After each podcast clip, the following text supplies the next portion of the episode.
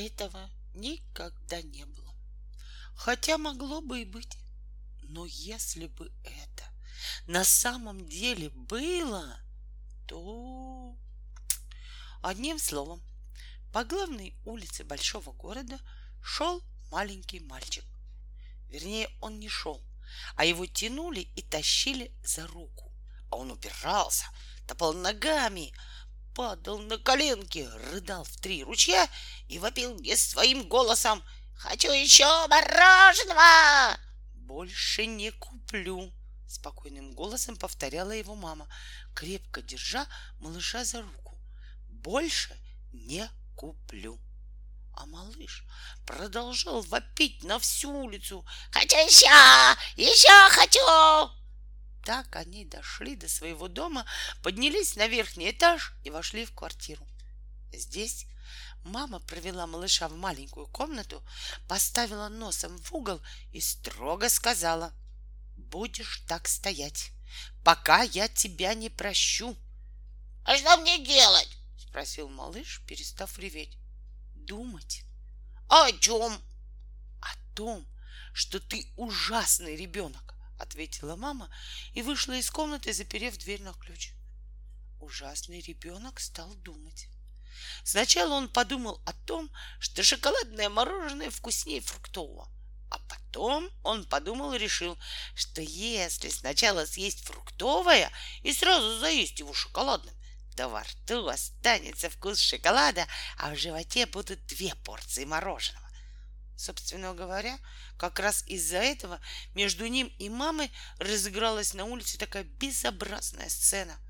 Он понял, что сцена была безобразной, потому что сквозь слезы видел, как оборачивались прохожие, глядели им вслед, качали головами и тоже говорили: «Какой ужасный ребенок!» И еще малыш стал думать о том, как плохо быть маленьким, и что надо обязательно постараться как можно скорее вырасти и стать большим, потому что большим все можно, а маленьким ничего нельзя. Но не успел он об этом подумать, как услышал за своей спиной стук в оконное стекло. Мальчик не сразу обернулся. Только тогда, когда стук повторился, он осторожно повернул голову. Честно говоря, он подумал, что это постучал клювом знакомый голубь, которого он иногда кормил хлебными крошками. Но каково же было его удивление, когда он увидел за окном не голубя, а настоящего бумажного змея. Тот за что-то зацепился и теперь бился на ветру об оконную раму. Мальчик подошел к окну, распахнул его и помог змею отцепиться. Это был необычайно большой и красивый бумажный змей. Он был собран из прочных деревянных планок и со всех своих 4 боков обтянут плотной провощенной бумагой. У него были нарисованы круглые синие глаза с коричневыми ресницами, фиолетовый нос и оранжевый рот. Но главным его украшением был длиннющий хвост. «Спасибо тебе, малыш», — неожиданно произнес бумажный змей, почувствовав себя на свободе. «Как тебя зовут?» «Меня зовут Ужасный Ребенок». «А ты почему сидишь дома?» «Меня наказали». «Что же ты натворил?» «Это долго рассказывать, а наказала меня мама». «Вечная история», — сочувственно произнес бумажный змей.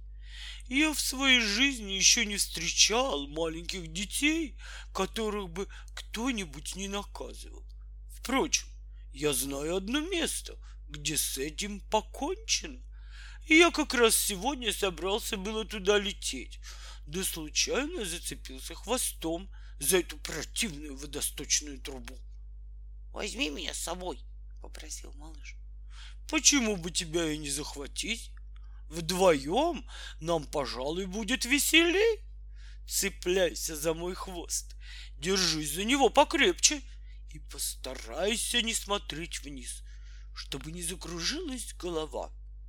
Недолго думая, мальчик схватился обеими руками за хвост бумажного змея, оттолкнулся обеими ногами от подоконника и через мгновение уже летел над крышей своего дома, а потом над целым городом и над его окраинами, а потом над полями и над лесами, реками и озерами.